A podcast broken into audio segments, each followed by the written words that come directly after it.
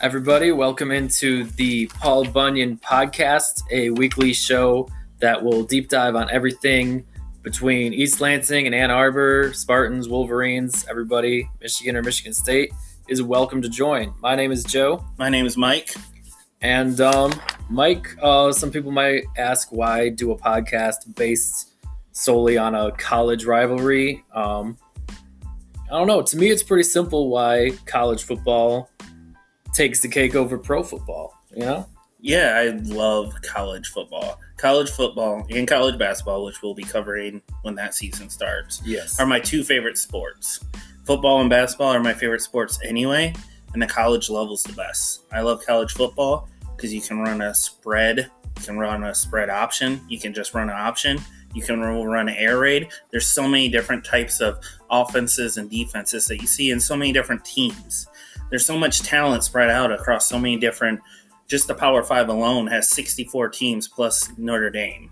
So versus 32 in the NFL. So you're talking yeah. twice as many teams. So you see so many different styles. And until recently, you might be able to narrow narrow it down to four or six or maybe eight teams, but you didn't know who was going to win the national championship until Nick Saban took over at Alabama, and you could argue Dabo Swinney took over at Clemson. True. And the reason I love Michigan is as much of a fan as I am of the Pistons or the Red Wings or the Lions until I smartened up. Mm-hmm. I don't live in Detroit. I'm not far from there. I live in Ann Arbor. I have family and friends that work for U of M, whether it's on the college, uh, academic side, school of public health, um, the athletic department.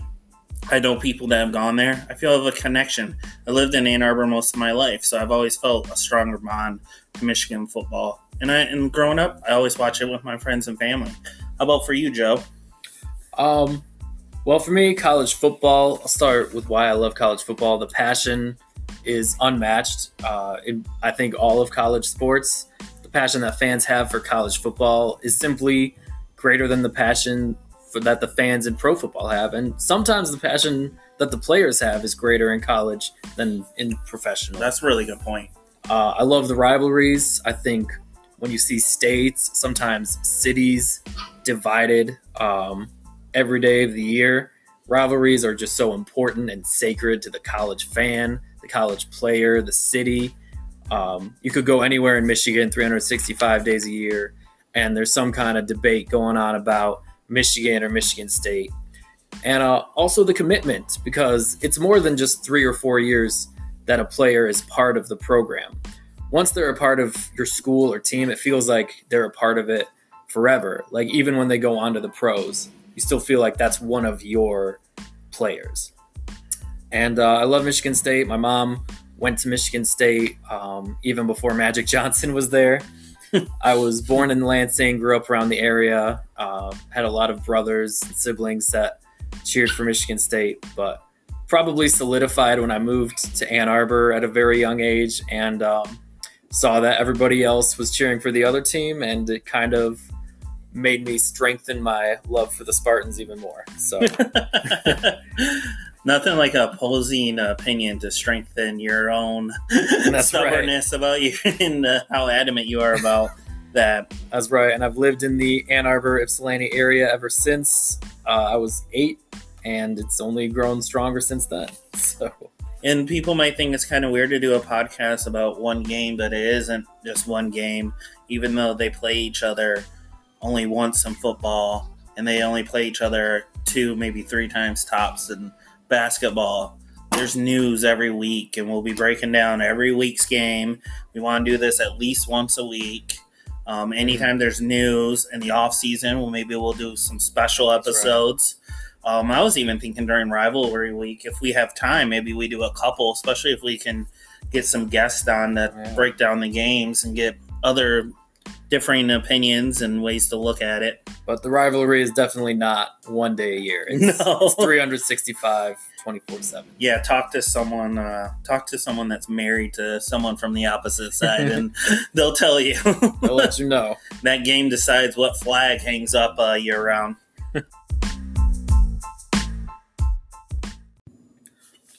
so Michigan State was the first game of the week of the season, really Um, so we're going to open with them. How we'll do this is we'll go through Michigan State's offense, Michigan's offense, then Michigan State's defense, Michigan's defense, and really we'll just alternate whichever team opens first that week.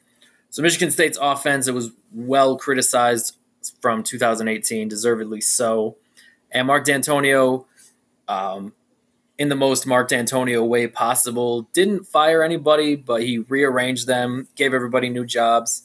And the new offensive coordinator is Brad Salem, who is a former Division two head coach and offensive coordinator. Um, so the changes that we saw, they were pretty minor. I thought that the offensive attack was a little more uh, up pace, I guess, a beat almost, but it wasn't like they were running no huddle. You know, it was still Mark Dantonio's offense. I think he's allergic to no huddle offense. the result was not great. The opening drive, they scored a touchdown. They went right down the field. Uh, we saw some special packages from like Rocky Lombardi coming in at quarterback on fourth and short. I still feel like they're hiding a lot uh, I feel like they're not showing their full hand. At least I really hope that they're not. And there's definitely some concern. I think there was a lack of explosiveness. There were a lot of penalties, specifically on the offensive line. The play from the offensive line overall was it, le- it left a lot to be desired. Um, but also some positives. I mentioned there was a little bit of a change of pace for the offense, which was definitely needed. I think Brian Lewerke is back. He's healthy. He looks confident. He can run it and throw it. He's he's a true dual threat dual threat quarterback, which is is rare. You know, usually you use the term dual threat. Really, it's they're more one side than the other. But I think Lewerke has proven himself to be equally run and pass threat. Um, and there are some young players with potential. I think Ladarius Jefferson, when he gets the ball in his hands, has some electric speed. I'd love to see Elijah Collins. He's a true running back since high school more often. True freshman? Uh, he's actually a redshirt freshman now. But oh, he did, okay. He did play a couple snaps last year as a true freshman, thanks to the four-game redshirt rule. Um, and I'd love to see some more freshmen like uh, Trenton Gillison and Julian Barnett. And um, again, I, I, really like the special packages idea, bringing in Rocky Lombardi for short yardage specials because um, – for a running quarterback like Brian Lewerke, who has had injury history, not just from 2018, but his redshirt freshman year in 2016, you do want to limit the amount of hits he takes, especially in a game like Tulsa or Western Michigan this week. And Rocky Lombardi, a little bit of background on him. He's he was a high school wrestling champion in the state of Iowa, and Iowa football actually recruited him as a linebacker. So he could take the hits. And if he wants to come in on fourth and one or third and short and barrel his way to a first down, I'm all for it because it gets him experience and it keeps Lewerke from getting hurt. And another positive for the offense was no turnovers. So the defense forced three. Anytime Michigan State wins a turnover battle by more than two, I feel like that really puts them in good position. So right now, those are my takeaways for Michigan State offense. I think one of the reasons Mark Dantonio doesn't want to go no huddle is he's a defensive uh, coach. Yeah. And no huddle can oftentimes put more pressure on your defense if the offense is doing that because even if they score, the defense didn't have a lot of time to rest. Yeah. And if it doesn't go well, your time of possession, which is kind of becoming a stat of the past, but Mark Dantonio is also kind of old school. He loves it. Yeah, he loves his time of possession battle. I uh, no turnovers. I think a lot of times if a defensive coach is your head coach, you'd rather be conservative and have no. Uh, he would rather be conservative and have no turnovers than yeah. to have a more spectacular offense, especially if it means he wins. Definitely, I'm less bullish on uh, Lewerke. I think what he does offer is he can move his feet and pick up yards like that. I think he's fine with the short passes. I don't have a lot of confidence in him with the deeper ball. I think it would be really nice if you got Rocky Johnson in there a bit, especially on plan uh, plan run plays, or if they want to do some RPOs, you could actually do it with both of those quarterbacks. Yeah, I think Rocky's arm strength is a bit stronger than Lewerke's. I actually think it's it's quite stronger. He showed it off a little bit as a redshirt freshman last year. He had to start three games when Lewerke went down. Um, but yeah, Lewerke, his strength is definitely not the deep pass, but shorter routes and the mid I would say like passes between 10 to 25 yards, he he can be very accurate on. I think he's shown throughout his career. But I definitely agree. Uh, longer pass plays, not not his forte. I uh, I'm not a fan of their offensive line at all. No. You hope that it's just first game jitters. We've seen that with Michigan State in the past, where they really improve uh, throughout the season. But sometimes even with that week one to week two improvement, you see teams still struggle throughout the year. Yeah, and that makes two of us. I think Tulsa's a real is a team from a real conference. Um, outside the Power Five, I think the American Conference is the best. But last year they were 96 in defense. So Mhm. unless they had a vast improvement, it's not like Michigan State was playing a really good defense. Right. They the one thing that Tulsa does have is a really good defensive line.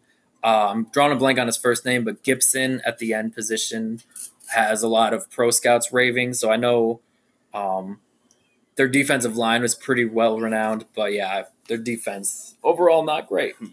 Yeah, and I like Michigan State's receivers, so you would hope that if their back seven isn't very good, that they would have taken advantage more Yeah. of that. I think Michigan State what would really help them is if um, they got some running backs going. Um, Definitely. I don't have a lot of confidence in the offensive line. I think you have some quarterbacks that can do some uh, interesting things, especially on their feet. Uh, I think you have some good uh, wide receivers, but really, uh, if you get a running back with that defense, you can really control um, games, and you could really sleepwalk your way to ten uh, victories uh, for the season if you can just by running the ball and having a good defense.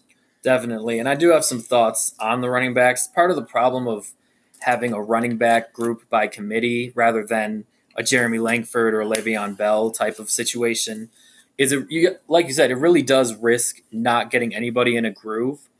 Right now, Connor Heyward is kind of the uh, almost like an interim starter. Like he's their best option for now. I think he doesn't really have a lot of room to grow as a running back because he just is what he is. Like he's a he's an athletic dude. He's strong. You know, his older brother is Cameron Heyward. He's the son of Ironhead Heyward, uh, famous Steelers or not Steelers. His brother plays for the Steelers.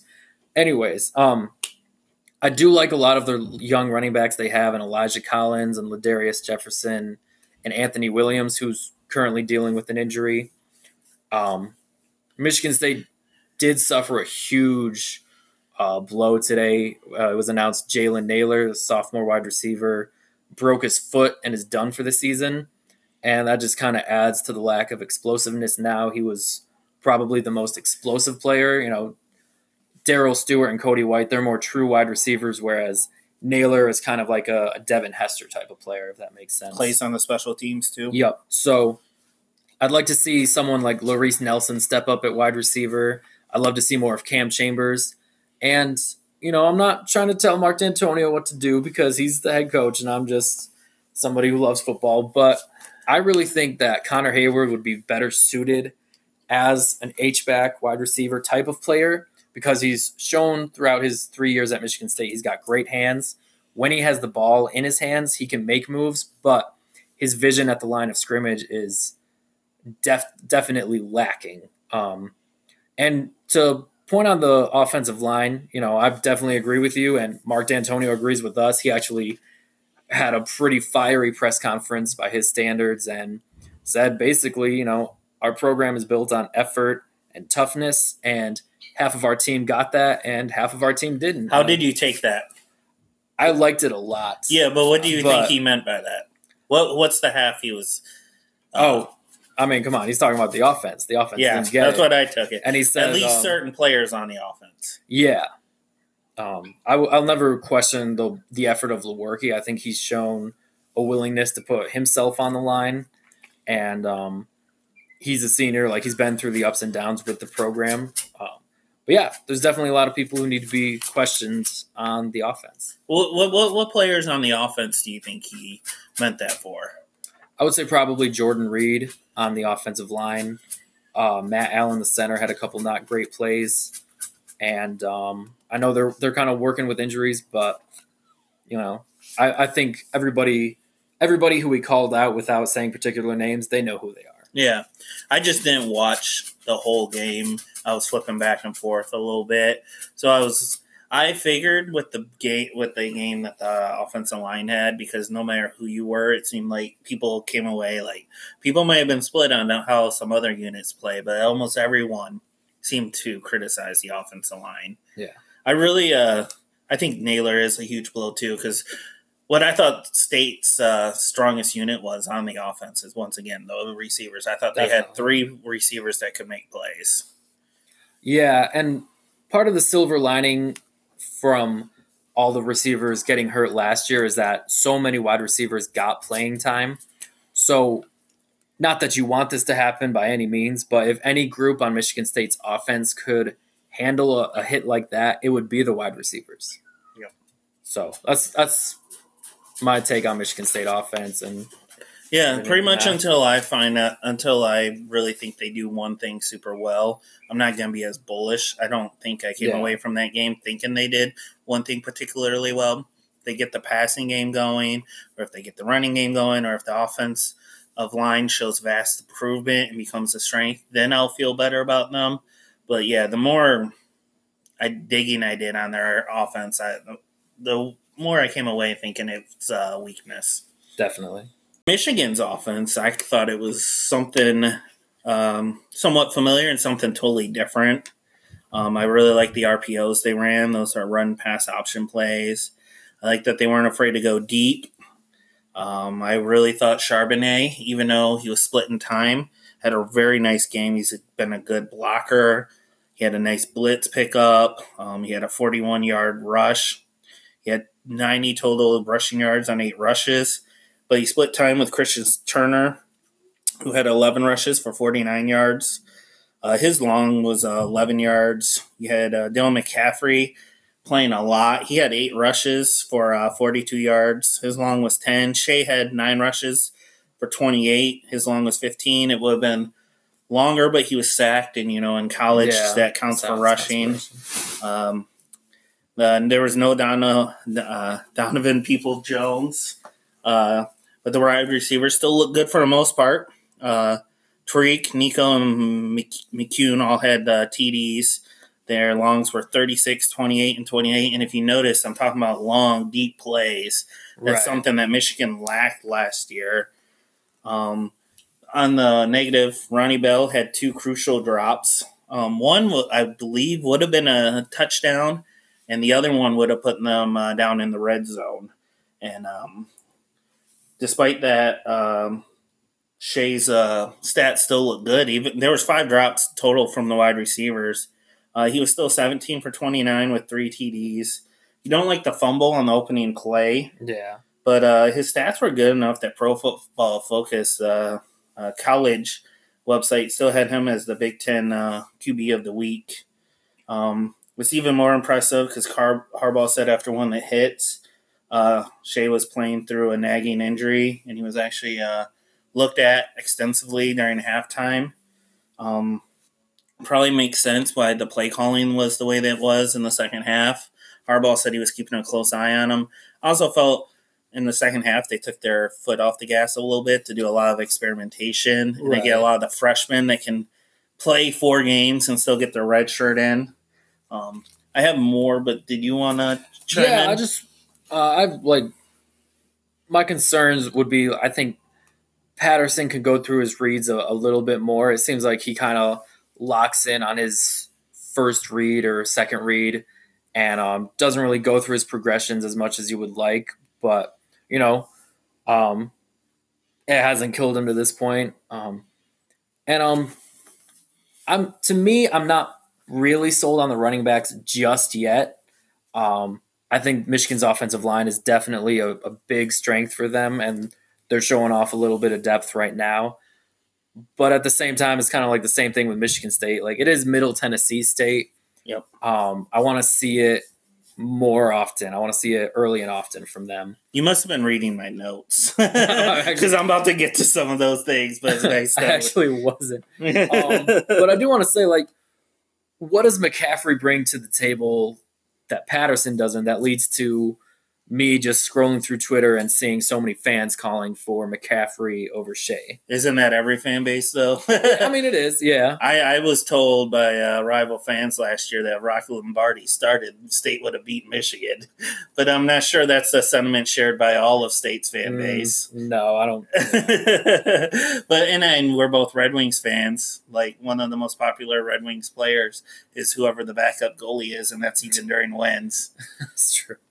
There's some fans that uh, have a dark horse opinion. They actually think Milton's the answer. Wow, coming out of left field. Yeah. I've heard the same thing about Theo Day in East Lansing. But, go, go but uh, um, another somewhat negative thing is I wasn't crazy about the plays with two quarterbacks. yeah, Um, I have heard some people that know football better than me, including Devin Gardner, who's actually really become a good analysis uh, analyst. I'm, uh, that that is actually could benefit Michigan, and uh, if they get it down the right way, um, if it's executed differently, I could see it being a plus. Mhm. Um, it's something I wanted to see done when they had Gardner and uh, and, uh, And Robinson. Robinson. all those years ago. Um, I, I do think uh, Dylan McCaffrey has some nice speed. He's Shea can scramble a bit. McCaffrey, has some wide receiver run. running back uh, speed yeah, and they use that to their advantage a bit. Um, to your point about uh, uh, whether or not McCaffrey should start, last year he was eight for fifteen. right.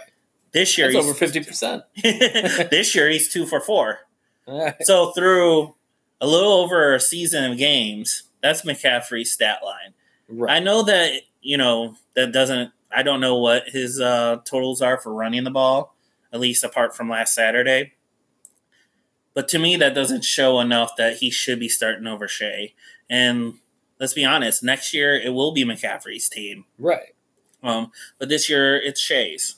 So, and he has more. Uh, Shea has more experience with these players. Right. You know, McCaffrey And- would be the wild card. When you have a senior quarterback who has starting experience of at least one season, you tend to want to give them the benefit of the doubt. He had a very good season last and he year did have too. a good season. Yeah. they they had a bit more conservative play calling than I would have liked, but his stats reflected that. It was very very um what's the word I'm looking for? Pedestrian. N- not pedestrian. It was very very uh um high uh, e- very efficient. Oh, okay. It was very efficient, and that's what you want if it's conservative play calling. right. Yeah, I mean, I guess you could say it's pedestrian uh, Just in uh, of yards. stats, yeah. but uh, Michigan's always like that. If you go look up Michigan's all-time uh, passing yards for a season, and like so many other schools are way pa- are have Way way, yeah. Because Michigan, even when they had Rich Rod, because he was doing a spread option, has always been a run first team. Right. Um, and until this year, it's kind of like that too. Though they are definitely taking advantage of their uh, running, even though it's a spread team. Like that's that's why I say it's uh, something totally different, mixed with something somewhat familiar because they have a lot of people that can run the ball. Um, I, I agree with you about the running backs. You have three different guys that had good games. I Mhm. did not expect Charbonnet to maybe be the guy you expect to be the starter. I was really thinking Right. Christian Turner. Um, you did hear a lot of Tru Wilson coming out of camp. He only ran, I think, four times. Uh, but it sounds like it's either going to be Charbonnet or Christian Turner. And I was really thinking it was probably going to be Christian Turner or Tru And- Wilson. Sometimes you do get a true freshman running back who comes onto campus and you can tell is just a dude. I'm going to be referencing these two running backs a lot um, already, but you know, Le'Veon Bell, his first day on campus, you know, he came in and Jeremy Langford was a higher rated running back than him. They were in the same class. But from day one, it was clear that Le'Veon Bell had to be on the field. And then Langford came in after Bell. Langford was actually a cornerback for his first two seasons and played some wide receiver after that. He didn't come on until his junior and senior year, where he had two of the more complete, two of the best running back seasons that in Michigan State recent history. So it's like sometimes you do get that true freshman running back. Yeah, Like for that. me, it's just I have to see it before I believe it. Even though I knew Charbonnet was going to be a really good player. Overall, I thought the O line played well, um, but I felt like they could have played better. yeah, uh, once again because it's a middle Tennessee State, kind of like I said, it's Tulsa and right. with uh, State. Um, they only allowed four pressures and one sack on 33 dropbacks. It's just you want to see even more efficiency if you're going up against Middle Tennessee State. Definitely. They rushed for 233 yards on 45 rushes. But again, it's Middle Tennessee State. I would have liked to have seen even more in some ways. Then I don't know what Middle Tennessee State's going to be. Are they going to be a eight win team in Conference USA? Are they going to be a five win team? Either way, they're in Conference USA. So not a bad conference. I said the the experimentation in the second half. Kind of saw this in the Ohio State game too. I think some t- uh, fans that wanted to see a blowout don't understand that Michigan probably could have really blown them out right. if they just did what they do well. But I think the coaches want to see them do things they want to see them try things they don't do as well. So when they have their back up against the wall against other teams that have more talent, they can do that well. Um, I do like that there's depth at the quarterback, there's depth at the wide receiver, there's depth at the running back because I didn't even mention Donovan People Jones or Joe Milton. Yeah, right. I mean, I guess I kind of did, but I didn't give their stat lines because they didn't play. Right. And they have those guys too. Speaking of death, you know, you had um, Jon Runyan Jr. didn't play, and you had Hayes fill in for him, and he didn't allow one pressure on 33 dropbacks. Um, overall, I'd give the offense a B plus. There was a lot of things they did really well. There was some sloppiness, and they were playing Middle Tennessee State. I understand it's week one, but again, Middle Tennessee yeah. State. so, if you're like me, you probably think that Michigan wasn't showing all of their hand. They were holding quite a bit back, probably. I, I don't totally. Okay. Because Harbaugh in the past hasn't done that. There's been people who aren't happy with the play calling, and then you'll have other people say, "Oh, he's not showing his hand," and then you watch the whole season play out, and, and that's was. what it is.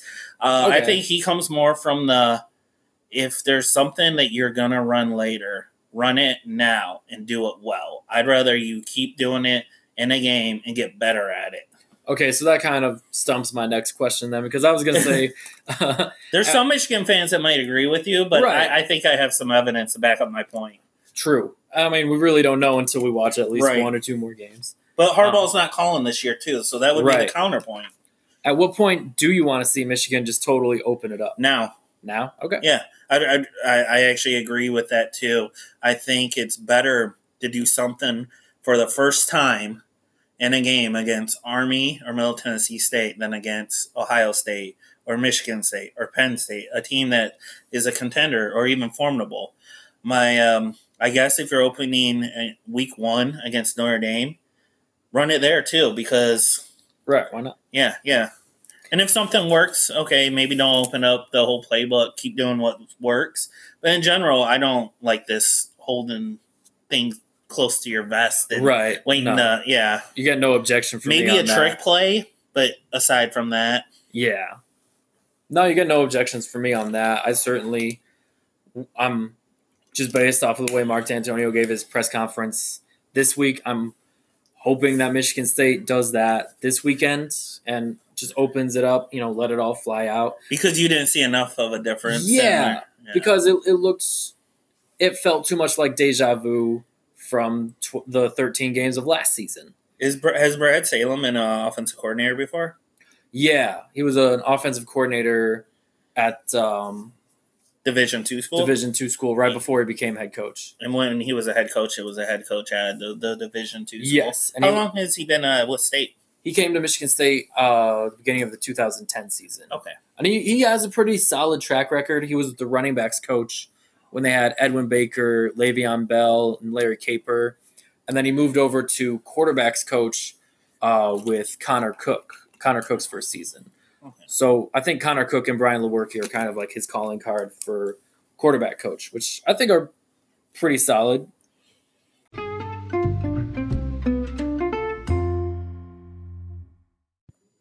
All right, this is what I've been waiting for the Michigan State defense. uh, the Spartan Dogs. Um, they played like dogs, man. I really don't have too much to complain about on this one. They were dominant. Again, you know, playing Tulsa, so you know, take that for what it's worth. But still, dominance is dominance. They seem to continue to grow from their areas of strength in 2018. Still playing with intensity, toughness, playing smart football. You didn't see too many penalties.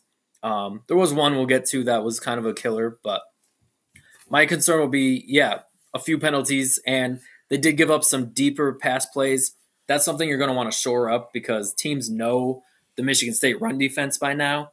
So they're going to try to attack through the air. So, particularly against Josh Butler, nothing against the kid. Um, he's a tough kid. Um, if you know his story, like he recently lost both of his parents and has continued to play through it.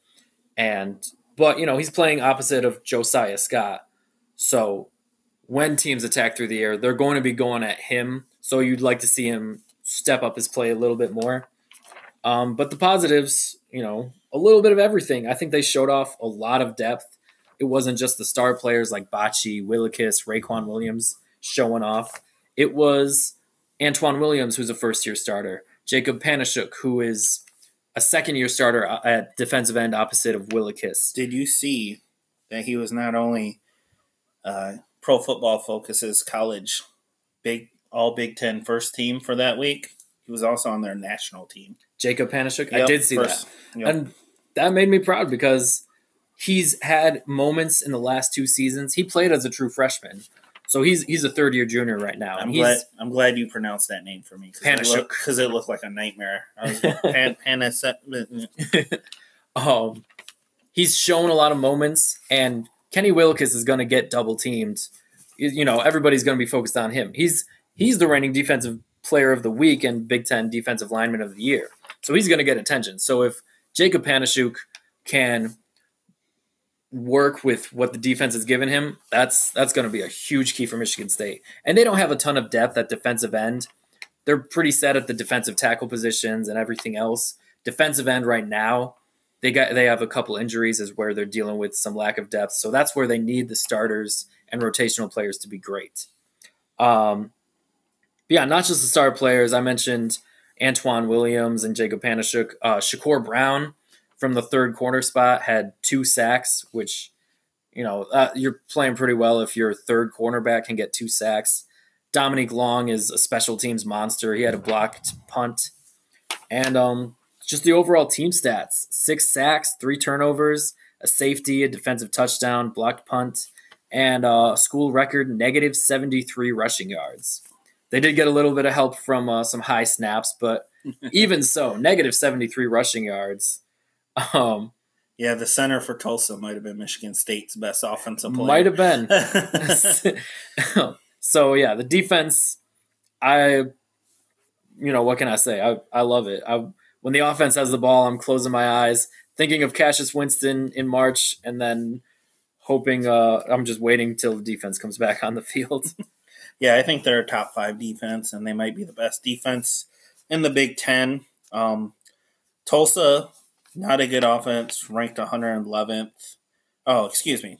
109th in defense. I'm sorry. They were 111 overall last year. Uh, and yeah, and I and I wrote down there they were three and nine. So no, they're not very right. they're team, not right. But that's the way you want to see elite defense play that team. Right. I, I felt like knowing that, if you could say, what would you like to, if you're a Michigan State fan, what would you like to see Michigan State's defense do? Michigan State did it.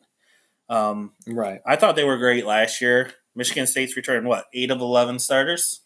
Yeah, I believe the starters they lost. Uh, they lost Andrew Dowell at the linebacker spot. They lost um, Justin Layne from the corner, and I feel like there's one I'm forgetting. And I feel so really they had a very very good defense last yeah, year. Khari Willis, and they're even the more experienced this year.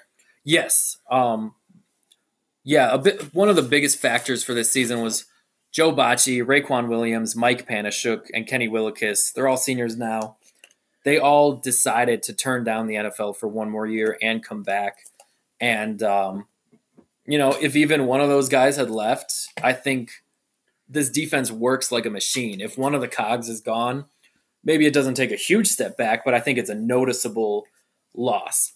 And um, another player who probably doesn't get enough credit on defense, I would say, is Naquan Jones. He's their third defensive tackle. He's a junior, but you know, he he would be the number one defensive tackle on almost any other defensive line in the Big Ten or the country.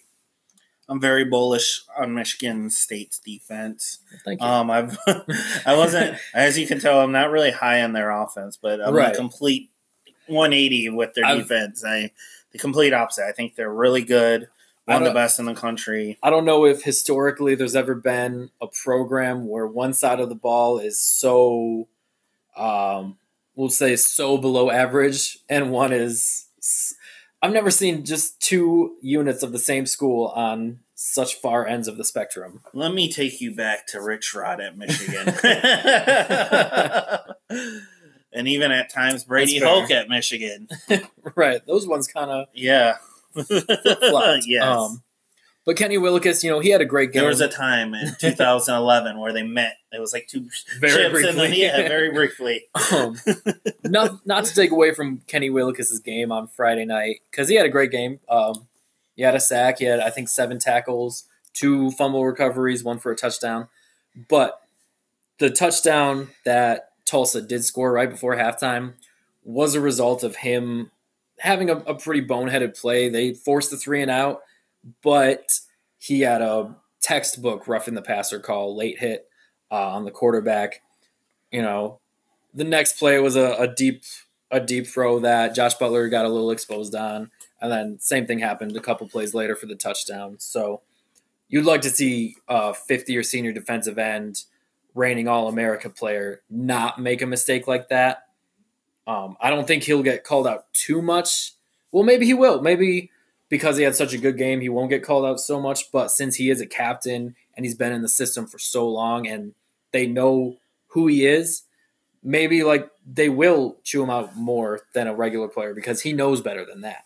You know, you want to pl- you want to keep the aggressiveness, but you don't want to be stupid. You know, that's that's something that uh, Isaiah Lewis, a, a former safety at Michigan State, really learned to refine over his career. He started as a sophomore and he was aggressive. He was picking off passes and taking them back for touchdowns. He was letting his mouth go, you know, but at times he was a little too aggressive.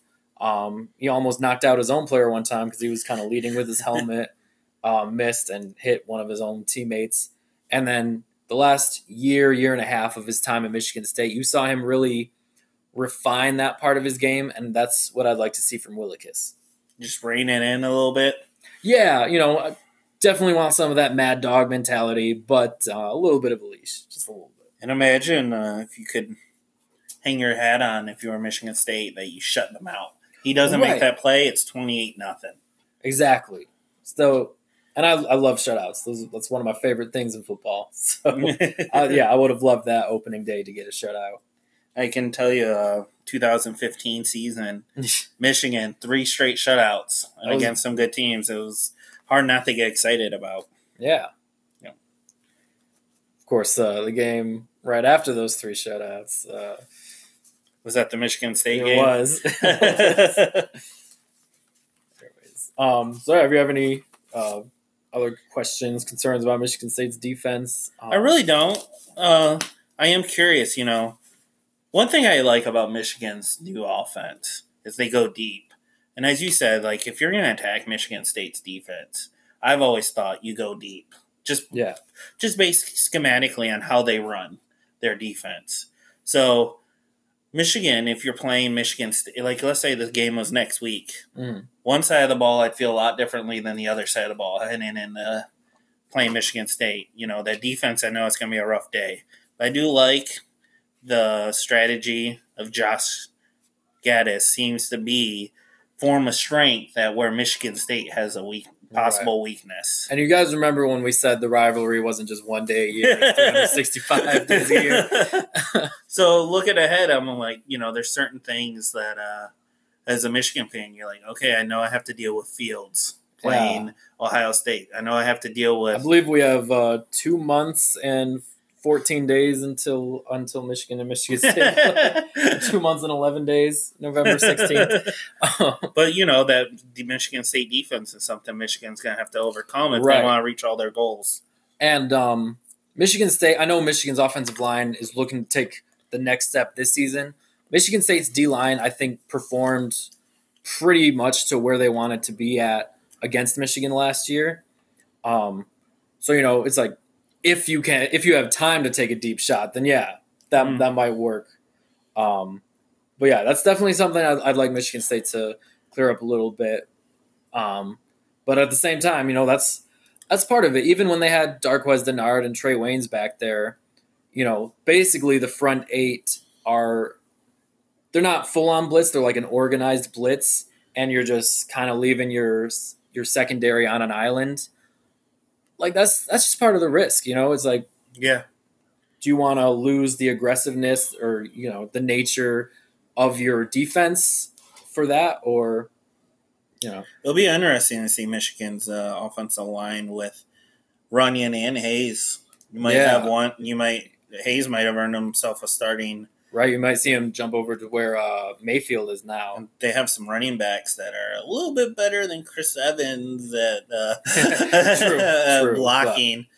Um, but yeah, but uh what's his name number higdon was a decent blocker though he wasn't bad. he wasn't bad right right I, I don't know if he's Oh. as good as Charbonnet. I, I mean, actually, all the running backs uh, had a good game on uh, Saturday when it came to blocking. One of them got laid out, but it uh, led to Michigan having a big play. yeah Tru Wilson kind of laid his body on the line yeah, i like seeing that He, he, uh, might. I mean, if you count the quarterbacks, he might be their fifth running option too. um, but yeah, Mike Tressel, I think, has done a great job of continuing. Um, it was kind of weird when they had the co-coordinators between Harlan Barnett and Mike Tressel, even though they did get to the playoff under those two. Harlan Barnett's now the defensive coordinator at Florida State. Um, yeah, Mike Tressel in the offseason when Dantonio made the uh, the coach shuffle, he appointed Mike Tressel as the associate head coach, and I think that's kind of who Mark has his eye on to take over when he's done. Or he's, I think, behind closed doors, he's kind of showing him some of the ropes. I would like to have that conversation with you. Actually, maybe we can do another segment. Yeah, yeah, maybe maybe uh, some other episode. We'll see if the defense Yeah. we'll see if the defense keeps it rolling. Yeah. well, not necess- not necessarily uh, in a way that Mark Dantonio uh, Like gets like who- fired. Just if he retires, who does he want his successor to be? Who do the fans want his successor to be? And who do you think Michigan State would pick? right? Not necessarily a negative, uh, you know. I mean, it's, it's always something to keep in mind. It's Right. always something that fans I also think it's just something to debate, like for fun. right. Yeah. I mean, you never know when a coach is just gonna randomly up and go to the pros. Right. Moving on now to the Michigan defense. Um, some notes. Uh, still a three man rotation at corner, which is a little odd, but also good. It means they have depth. Lavert Hill looked good in coverage, not so much on special teams. Mhm. uh, Gray had a good game. Aubrey Thomas, or excuse me, Ambry Thomas, had a great game. He had an interception, fumble recovering, tackle, a fumble recovery, tackle for a loss. Also had a notable open field tackle on a Middle Tennessee State um, screen that could have been a a big play for them. Um, stopped them right in their tracks. Uh, safety Josh Metellus was Pro Football Focus College uh, Big Ten Player of the Week at his position. Um, ben Mason, this is kind of some of the more negative if you were going to look at it. He got pushed around by Middle Tennessee State players at defensive tackle. Um, he put on a lot of weight this offseason to um, to move to that position. Um, he's still at 280, which is a little undersized. He's a junior though, so I'm hoping he puts on another 20 pounds, gets up to 300, and he could have a good senior year there. Uh, Michigan needs some defensive tackles. Um, Aubrey Solomon kind of was slotted in to be there, and he went to ten- uh, Tennessee, which was a big loss for Michigan. Tennessee also had a big loss this week going up against Georgia Southern, which makes me happy. Um, Dwumfour only played one series. The first series, he had a cast on his arm. Ah, He fell on it, didn't play the rest of the game, was in a lot of pain. Uh, defensive tackle Donovan Jeter didn't play. He, but he's expected to this week against uh, Army.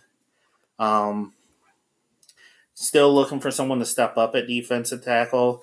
Um, Michigan fans have been hearing Dwumfour is like the player in waiting for a couple years now.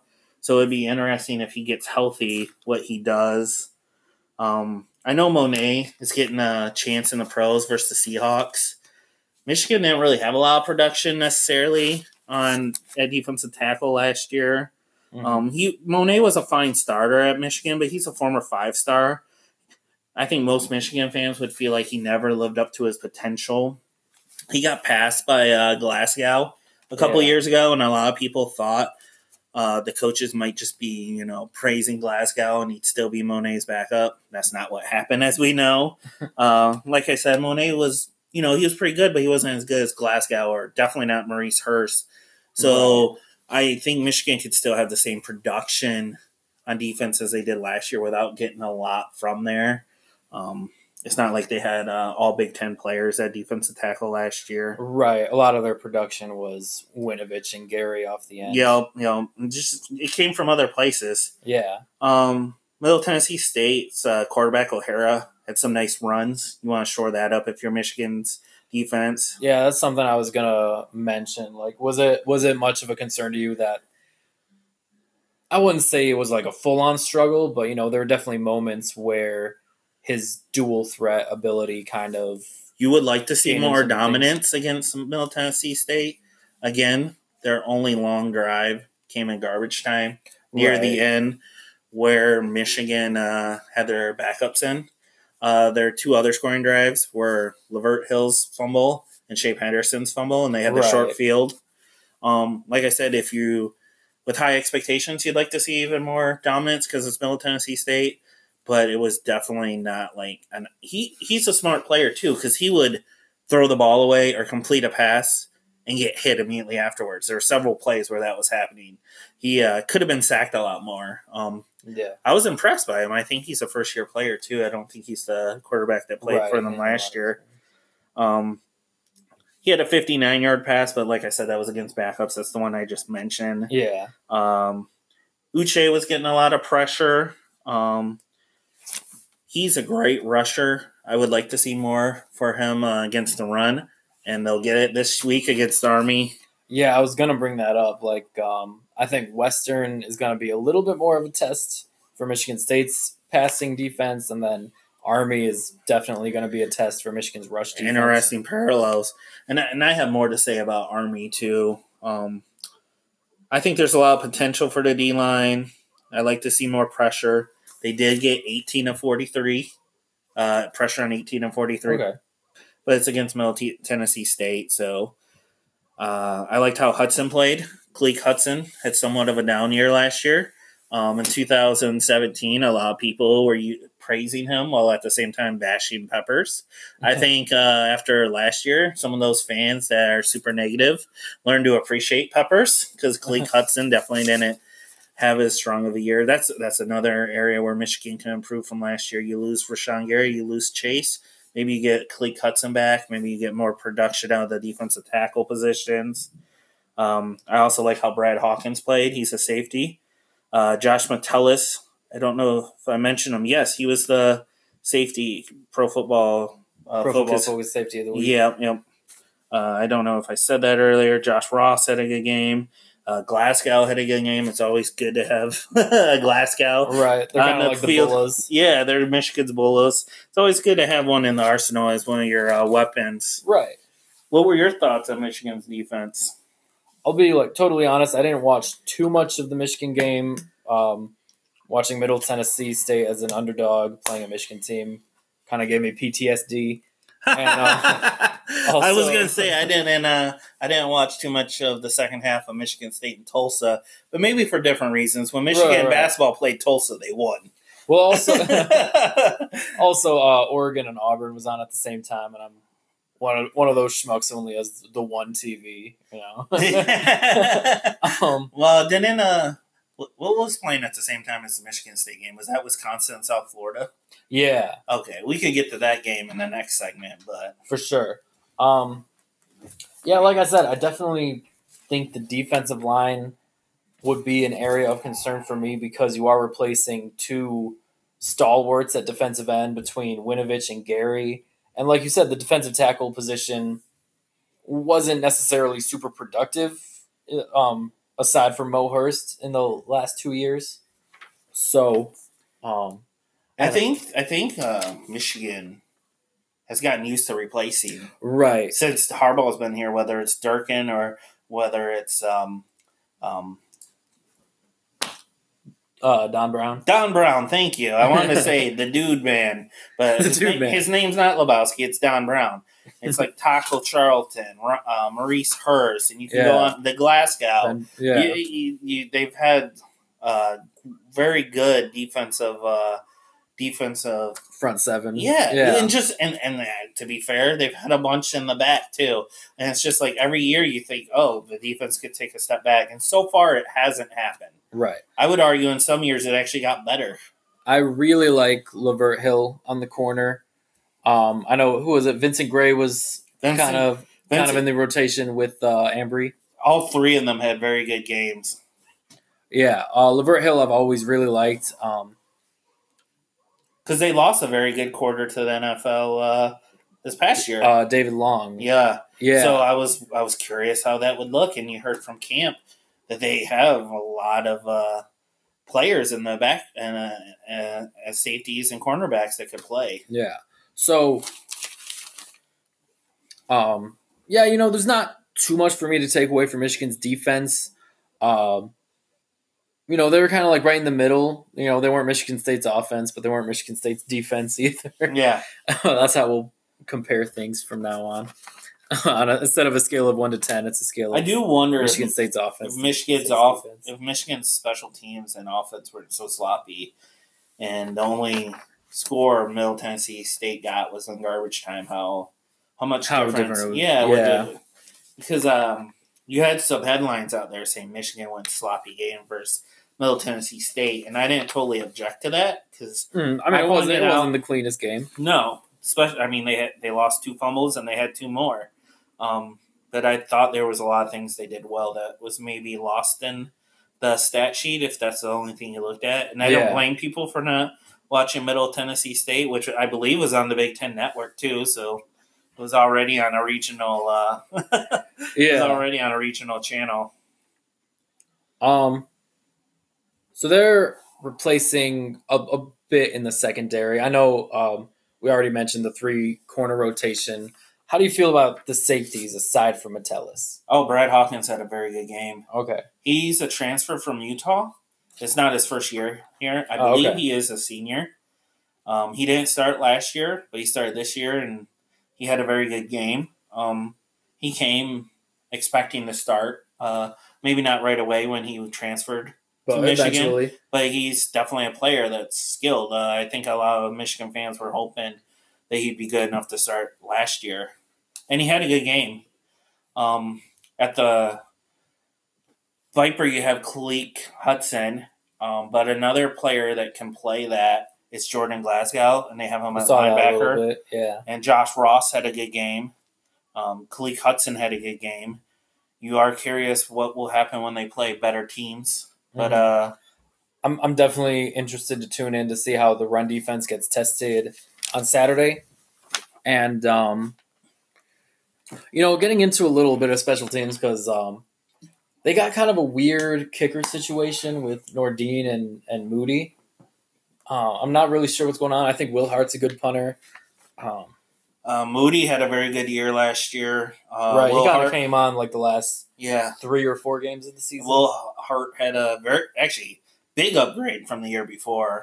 yeah, Um, and then uh, Quinn, a lot of people expected Nordin to transfer because he came in highly touted. he was the number one kicker in the country. He had a very hot start to the 2017 season.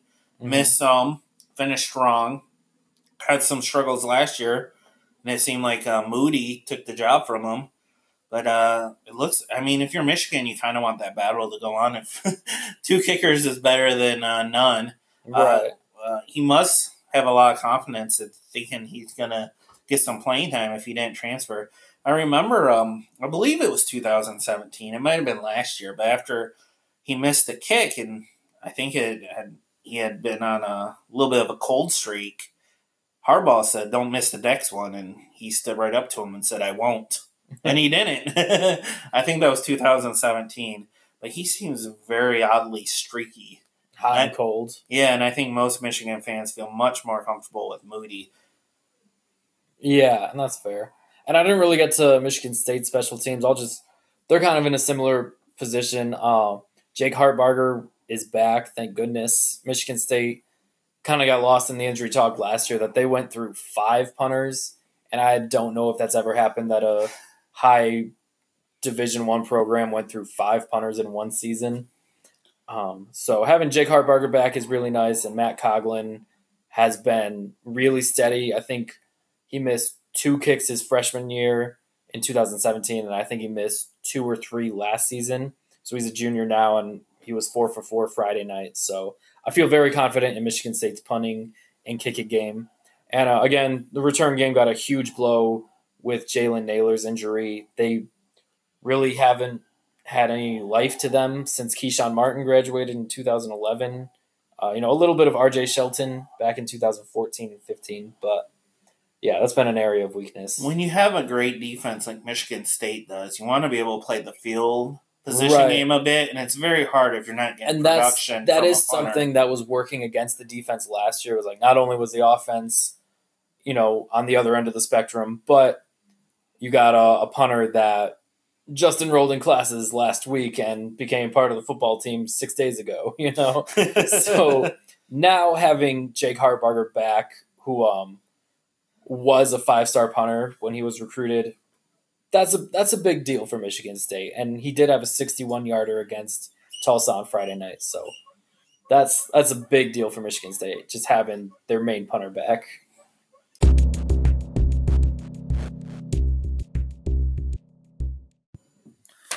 So we alluded to it a little bit. Army is coming to Ann Arbor. Western Michigan's coming to East Lansing. Mark Dantonio has a chance to become who to tie uh, Duffy Daugherty for the most wins in Michigan State history. Army and Michigan is the first game of the weekend between the two, so we'll take a look at that first. Yeah, I think Army is a little, uh, a little overhyped a bit. I think a lot of people were were high on them. Yeah, yeah. Not that they're a bad team, but just keep in mind they're a service academy that beat Rice fourteen to seven last week, Yeah, that's what I was gonna get say as well. and and their best win last year was a loss versus Oklahoma in overtime. And Oklahoma fired their defensive coordinator after that, and they didn't have a great defense to begin with, and that's not the reason they made the college football playoff. right. And that defensive coordinator uh, probably shouldn't have had that job. I'll leave it at that. Might have been some nepotism there. Um, I, it will be interesting to see how a Don Brown uh, defense that is loves to blitz uh, handles the triple the triple option. yeah, I mean, you can blitz the triple option, but so much of college football is moving towards passing more, which is why it's nice to have Dr. Blitz as your defensive coordinator, a guy who likes to uh, put pressure and just go all out. And um, you can blitz runs and you can blitz the triple option, but it's going to be a little bit of a mishmash. right. You don't like to deal with the service academies. Uh, uh, interesting blocking. Yeah. Some would call it chop blocking. Um, It's it's fortunate that the bye weeks is the bye week comes after the Army game for Michigan because I remember Air Force coming to town four years ago when Michigan State made the playoff, and um, I think they lost two or three defensive linemen to injury for a little bit. After that, a couple offensive linemen, um, and a safety. So it, you know, like we'll just leave it at that. We'll just, we'll just leave I'm, I don't remember. I know it was in 2012. Michigan had a. I think it was after they lost to Notre Dame. Played Air Force as well, and it was one of those things where I believe if you look at the yards, Michigan was dominating them.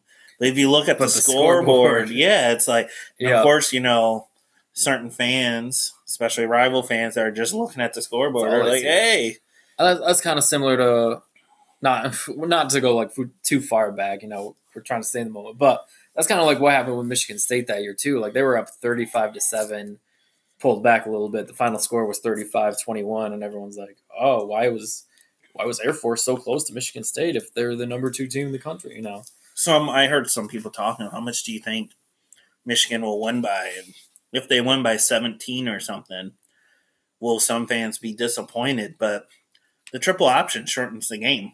it does. Yeah, So if you win, if Michigan, you know, wins 31 to 14, That's not- still a yeah. blowout, but it might not be that close, really. If Right. if the game, if you had as many, I mean, you look, you hear. Um, I was reading the stat line on a Middle Tennessee State game.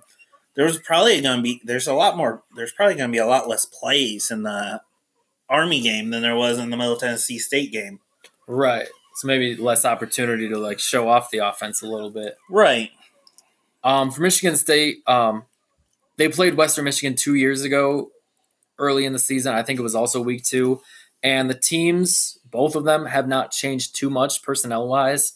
Was that the game at Western? No, no, no. This one was in East Lansing. Oh, okay. Okay. Um, yeah, Jon Wassink is back for Western. He's a senior quarterback who, um, you know, Western was playing Monmouth. I think it was forty-eight to fourteen was the final score. It's Monmouth, so take these stats with a little bit of a grain of salt. what but, state is uh, Monmouth College in? Uh, based off the name, I would say like Vermont or something like that. um, but you know, take these stats with a grain of salt. But he was twenty for twenty-five, three hundred sixty-eight yards, five touchdowns. Um, so potentially him and uh, I believe his name is Eskridge, another receiver who played at Michigan State in 2017, could uh, try to expose, try to attack Michigan State through the air a little bit. I should say. Levante Bellamy is uh, an explosive running back, but they only mustered 90 rushing yards against Monmouth. And uh, I know when you're throwing the ball all over the field at will, uh, you don't really want to slow down and run it too much. But still, 90 yards versus Monmouth is not great. And you're about to go up against Michigan State's defense. So, yeah. Um, and again, what I really want to see, like, I'm not really too interested in what the defense is going to do. Really, mostly interested in what the offense is going to do, especially considering Mark Dantonio's press conference this week. Monmouth is the second best college football team in New Jersey. Who would be the best? Ruck- Rutgers? Rucker. Okay. It's pronounced Rucker. There's only Rucker. one. I was trying to think if Seton Hall has a football team. I don't be believe they do. Better than Rutgers. they they have a historically good college basketball program now. They do. We can move on to uh, our last segment, the Big Ten power rankings. Um, Did you see Da- David Wannstedt's power rankings? I didn't. If uh, if you want, He had Michigan number one, Ohio State number two, Iowa number three, Penn State and Wisconsin four and five, and he had Michigan State number six. where was Michigan again? Number one. Oh, number one. I Yeah. missed that. I did. Uh, I don't agree with that. Uh, like I said, until Michigan beats uh, Ohio State, I have Ohio State number one. I am pretty high on Michigan this year, but I do have Ohio State winning the East and winning the Big Ten. Um, I think Penn State, Wisconsin's too low, and I'm actually high on Iowa. Um, Yeah. I actually probably had Iowa the best team in the West. Uh, after this week, I have Wisconsin.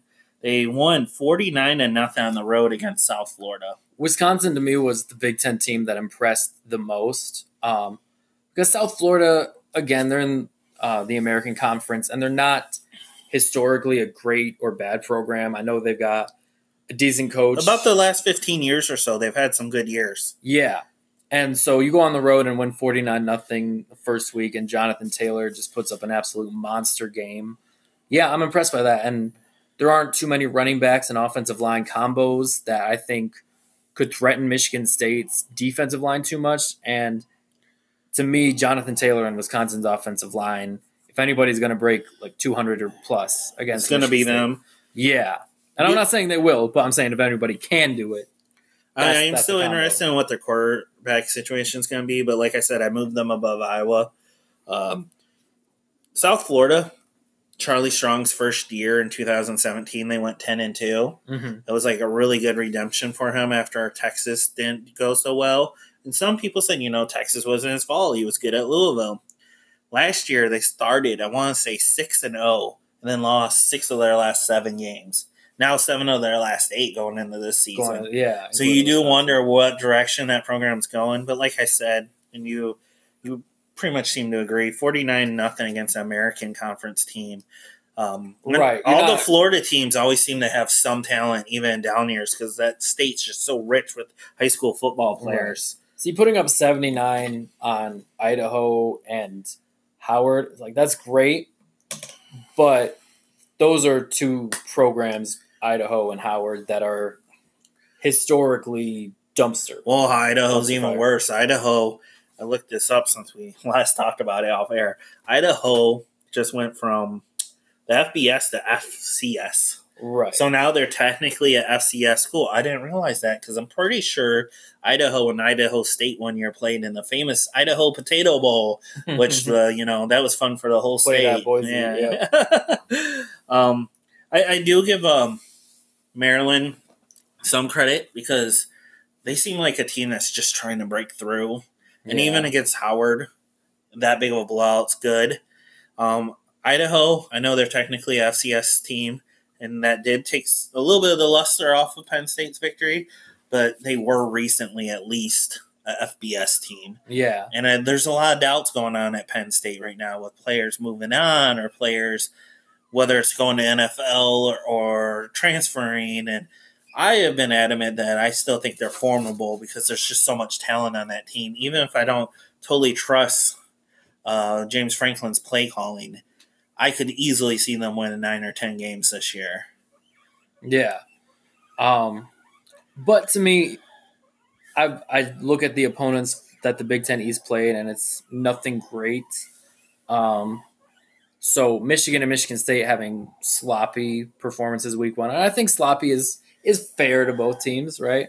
A little bit. A little yeah. bit, yeah. I, I think Michigan a little bit, and, and maybe Michigan State was too, and I definitely think Ohio State because they got out to a dominant start and then they took the foot off the gas. I'm not sure if Michigan State did. You would know better than me. I didn't watch much of the second half.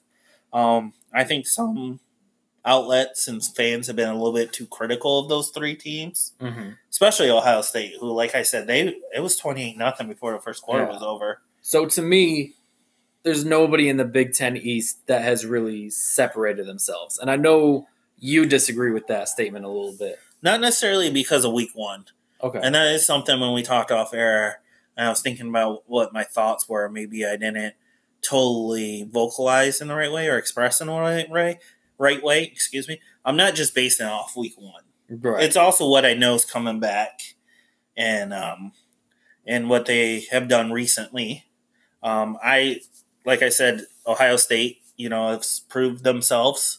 Um, they've been doing so well for so long that it's just like I, I, I expect them to win. right. And uh, Wisconsin, I thought it might be a little bit of a down year after week one. It's like eh, some of those doubts they weren't really founded. I guess you know they went seven or eight and five last year.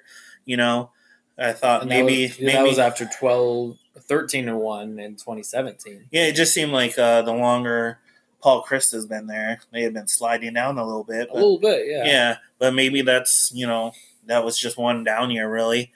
Uh, and I thought maybe it was Iowa. Every four, five, six years, Iowa just seems to have an up year, and they and they, didn't have a bad week. They went thirty one. They won thirty one to fourteen against uh, Miami of Ohio. Yeah, which And- is a max school, but We want to talk about defense. Who the best Big Ten defense is?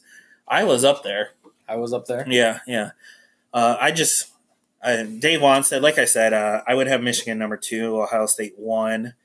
Um, I was a little bit more impressed by Wisconsin than Michigan State. That was one of those games I didn't know which way it could go. Uh, if they played on neutral field, that's kind of how I do my power rankings too. I try not to put too much weight week to week. Just you know, I feel like some outlets do that, especially just to get people's eyebrows raised. So you know, Wisconsin, who I probably would have had sixth or seventh. Uh, I would put Nebraska down a little bit. Definitely. I I watched quite a bit of their game versus South Alabama. South Alabama, and uh, it was just pretty unins- uninspiring stuff. And that was a team who, like Army, got a lot of love in the offseason. And I know they I think they walked they spreaded the points a little bit. Like, Both of those- kind of pulled away at the end. both of those programs too. I feel like part of it came with a little bit of an asterisk. Yeah. I think uh, both people or most people who are high on both programs look at both of those programs' schedules, and they might still get a lot of wins. Army doesn't. They usually play one really good team, like Mhm. Oklahoma last year, Michigan this year. Nebraska has one of the easiest Big Ten uh, schedule's at least looking right now.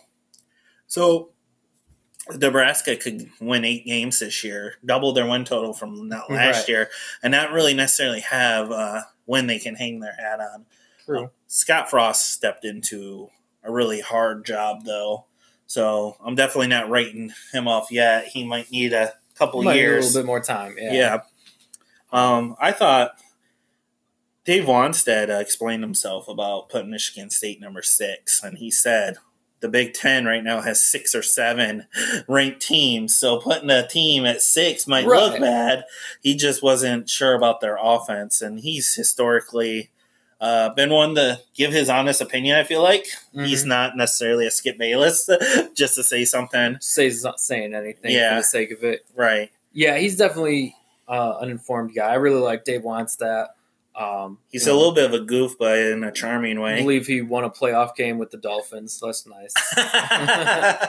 Might be Pitt's worst coach in the last like twenty years, though. Everyone else goes six and seven or seven and six almost and then year. takes another job. yeah, he he uh he uh went like four and eight, and uh, the only reason they kept him for a while is because he beat Rich Rod at West Virginia. Anyways, so that's our first episode of the Paul Bunyan podcast. yep.